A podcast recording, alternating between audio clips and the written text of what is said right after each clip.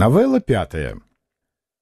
Маркиза Монферратская обедом, приготовленным из кур, и несколькими милыми словами подавляет безумную к ней страсть французского короля. Новелла, рассказанная Дианео, на первых порах слегка уязвила стыдом сердца слушавших дам, знаком чего был стыдливый румянец, показавшийся на их лицах. Затем Переглядываясь между собою и едва удерживаясь от смеха, они хихикая дослушали рассказ. Когда он пришел к концу, и они укорили рассказчика несколькими милыми словами, желая дать ему понять, что подобные новеллы не следует рассказывать дамам, королева обратилась к Фементе, сидевшей с ней рядом на траве, приказала ей продолжать очередь. Грациозно, и с веселым видом Фиаметта начала так. Так как мне пришлось по нраву, что нашими новеллами мы принялись доказывать, какова сила находчивых, быстрых ответов, и по той же причине, что если в мужчине большим благоразумием является всегда искать любви женщины более родовитой, чем он, то в женщине величайшей осмотрительностью уметь уберечься от любви к мужчине выше ее по положению — мне пришло в голову, прекрасные мои дамы, показать вам новеллы, которые мне приходится рассказать, как и какими поступками и словами одна благородная дама и сама сумела от одного уберечься и другое устранить. Маркиз Монферратский, человек доблестный, и гонфолоньер церкви отправился за море в общем вооруженном хождении христиан. Когда однажды зашла речь о его храбрости при дворе короля Филиппа Кривого, также собиравшегося из Франции в тот же поход, какой-то рыцарь сказал, что под звездным сводом не найти другой такой пары, как маркиз и его супруга, потому что насколько между рыцарями маркиз был славен всякою доблестью, настолько его жена была красивейшую и достойнейшую между женщинами всего света.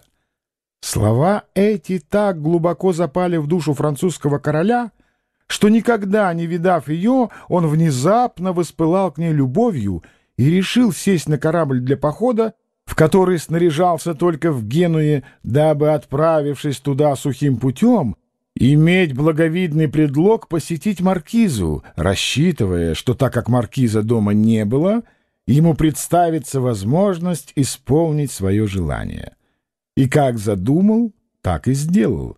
Потому что, отправив всех вперед, он с небольшой свитой дворян выступил в путь и, приблизившись к владениям маркиза, за день послал сказать его жене, чтобы она ждала его на следующее утро к обеду. Маркиза, умная и догадливая, велела любезно ответить, что эта милость для нее выше всех других и что король будет желанным гостем. Затем она раздумалась, что бы это могло означать, что такой король готовится посетить ее в отсутствии ее мужа. И она не ошиблась в предположении, что его привела к ней молва об ее красоте. Тем не менее, как умелая женщина, она решилась принять его с честью и, велев позвать оставшихся дома вельможных людей, из их совета распорядилась приготовить все нужное. Но относительно обеда и припасов она пожелала озаботиться сама. Приказав тотчас же собрать всех кур, какие только нашлись в окрестности, она из них одних заказала своим поварам кушанье для королевского стола. И вот король явился в назначенный день и был принят дамой с большим торжеством и почетом. Когда он увидел ее, она показалась ему гораздо более красивой, достойной и учтивой, чем он представлял ее себе со слов рыцаря, и он сильно дивовался на нее и хвалил, тем более возгораясь своим желанием, чем более убеждался, что маркиза превышала его прежние представления о ней. Когда он немного отдохнул в покоях, убранных всем, что подобало для принятия такого, как он, короля, и настал час обеда, король и маркиза уселись за одним столом.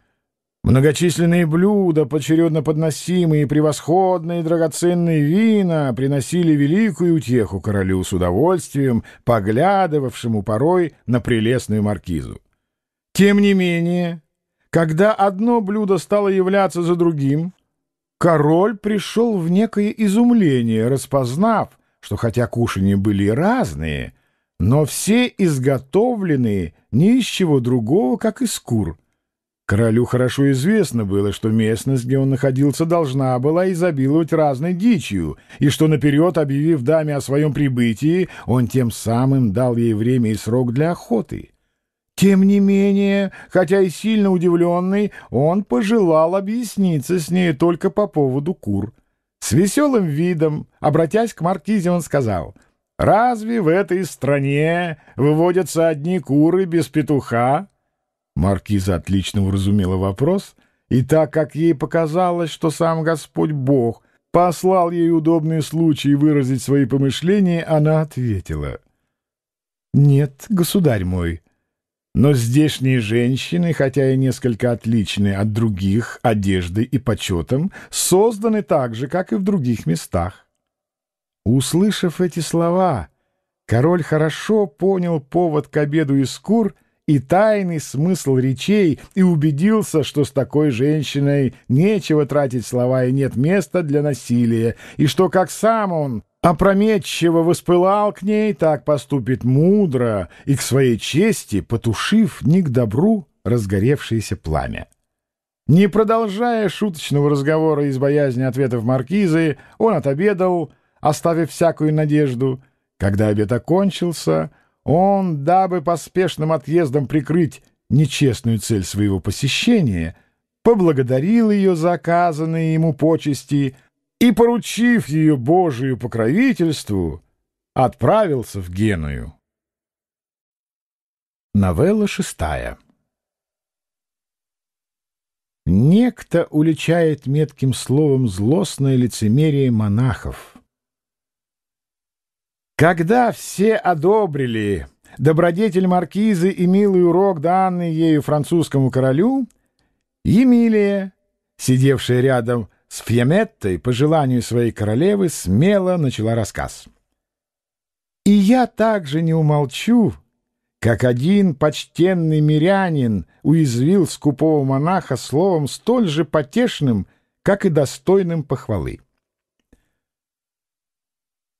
Жил недавно тому назад, милые девушки, в нашем городе некий Минорит, инквизитор нечестивой ереси, который, хотя и старался, как все они делают, казаться святым и рьяным любителем христианской веры, в то же время был не менее хорошим исследователем людей с туго набитым кошельком, чем тех, кто страдал умолением веры. При этой его ревности он случайно попал на одного порядочного человека, гораздо более богатого деньгами, чем умом, у которого, не по недостатку веры, а говоря попросту, потому, вероятно, что он был возбужден вином и избытком веселья, сорвалось однажды в своем кругу слово, будто у него такое хорошее вино, что от него отведал бы и Христос. Когда о том донесли инквизитору, он, узнав, что у него были большие поместья и тугой кошелек, мечом и дубиной, и с великим спехом начал против него строжайший иск, ожидая от него не умоления неверия в обвиняемом, а наполнения собственных рук флоринами, как то и случилось.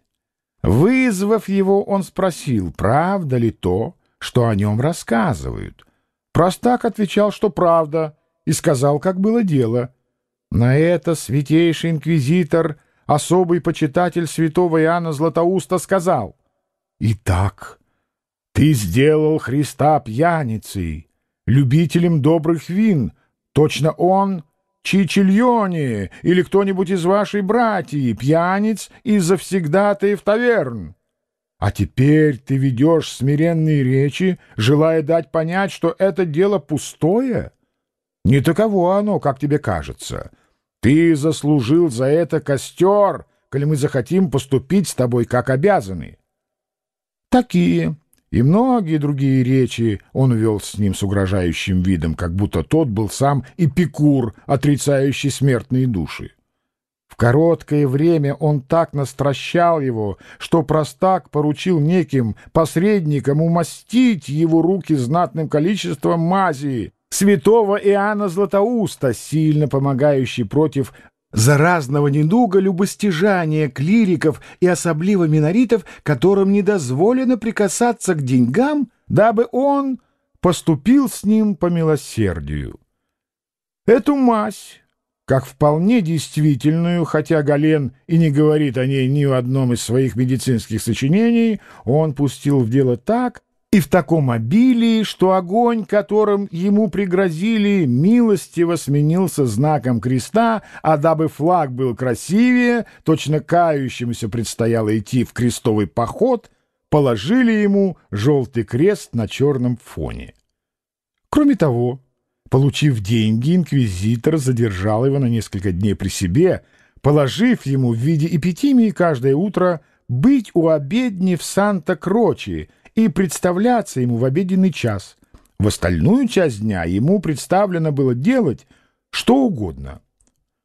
Все это он исполнял прилежно, когда однажды утром услышал за обедней Евангелие, из которого пелись следующие слова «Вам воздастся старицей, и вы унаследуете жизнь вечную».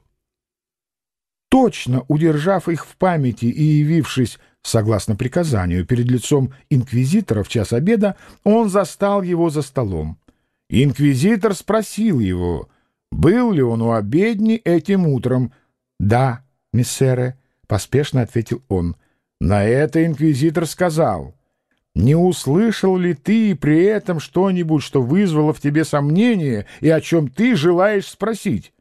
«Поистине», — ответил простак, — ни в чем, что я слышал, я не сомневаюсь, напротив, все твердо почитаю истинным. Слышал я, правда, кое-что, что возбудило во мне и еще возбуждает сильные сожаления к вам и вашей братьям монахам, когда подумаю я о несчастном положении, в котором вы обрететесь на том свете. — сказал тогда инквизитор.